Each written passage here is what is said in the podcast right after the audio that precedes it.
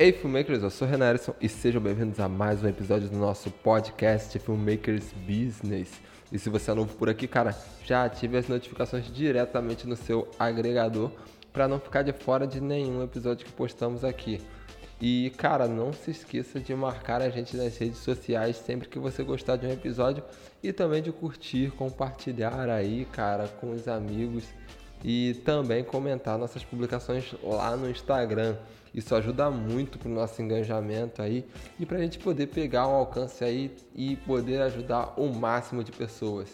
Mas no vídeo de hoje vamos falar só um pouco sobre o levantamento do uso de tempo. Porque assim, quem nunca pensou, hoje o dia passou bem rápido, quando foi deitar para dormir. Mas muitas vezes essa falta de organização ou a gestão do tempo pode fazer com que o nosso dia pareça um pouco mais frenético e perdemos a noção de como estamos usando aqui o nosso tempo. Então, a técnica de levantamento de uso de tempo deixa bem mais claro com que você tem gasto o seu tempo e suas horas do dia, e assim você pode entender como você desperdiça e você consegue aí também um desenvolvimento melhor, podendo anular etapas aí desperdiçadas. Mas como que eu faria isso na prática? Você deve estar se perguntando. Então hoje eu vou indicar duas ferramentas que elas são muito utilizadas nesse gerenciamento de tempo. Uma eu vou puxar a sardinha para mim, que é o Florest, que é um aplicativo que eu já uso, e outra é um aplicativo que me indicaram que é o Harvest. Então, esses dois vão estar aí no, no link na descrição para que você possa baixá-los caso você precise e com eles você consegue acompanhar aí o uso do seu tempo durante a semana, o que se torna muito mais interessante para você gerar um, uma estatística, um relatório e poder analisar no final de alguns dias como você está gerenciando isso e em que você pode melhorar.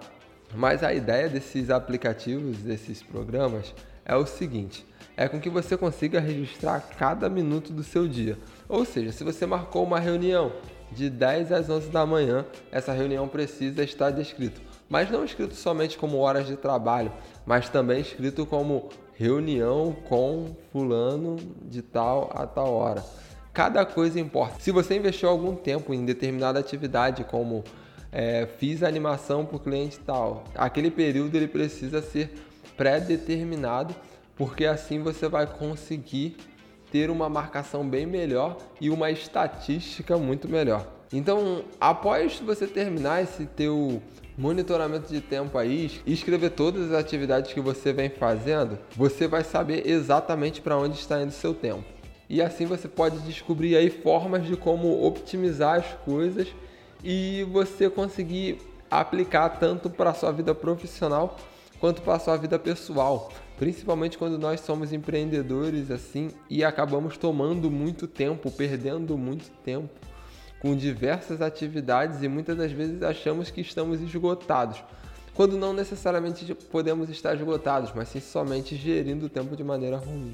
Então o segredo é esse, pessoal: procurar esses sugadores de tempo que você tem, onde você só está desperdiçando, e aplicar esse tempo numa realidade bem mais produtiva. No episódio de hoje eu quero deixar essa dica para vocês. Comecem hoje mesmo a monitorar o seu tempo e assim descobrir e chegue lá no Instagram e conte lá pra gente como que você conseguiu eliminar os seus sugadores de tempo. Bom, pessoal, esse foi o nosso episódio de hoje. Eu sou Renan Erison. Esse foi mais um episódio do nosso podcast Filmmakers Business. Nos vemos no próximo episódio e tchau, tchau.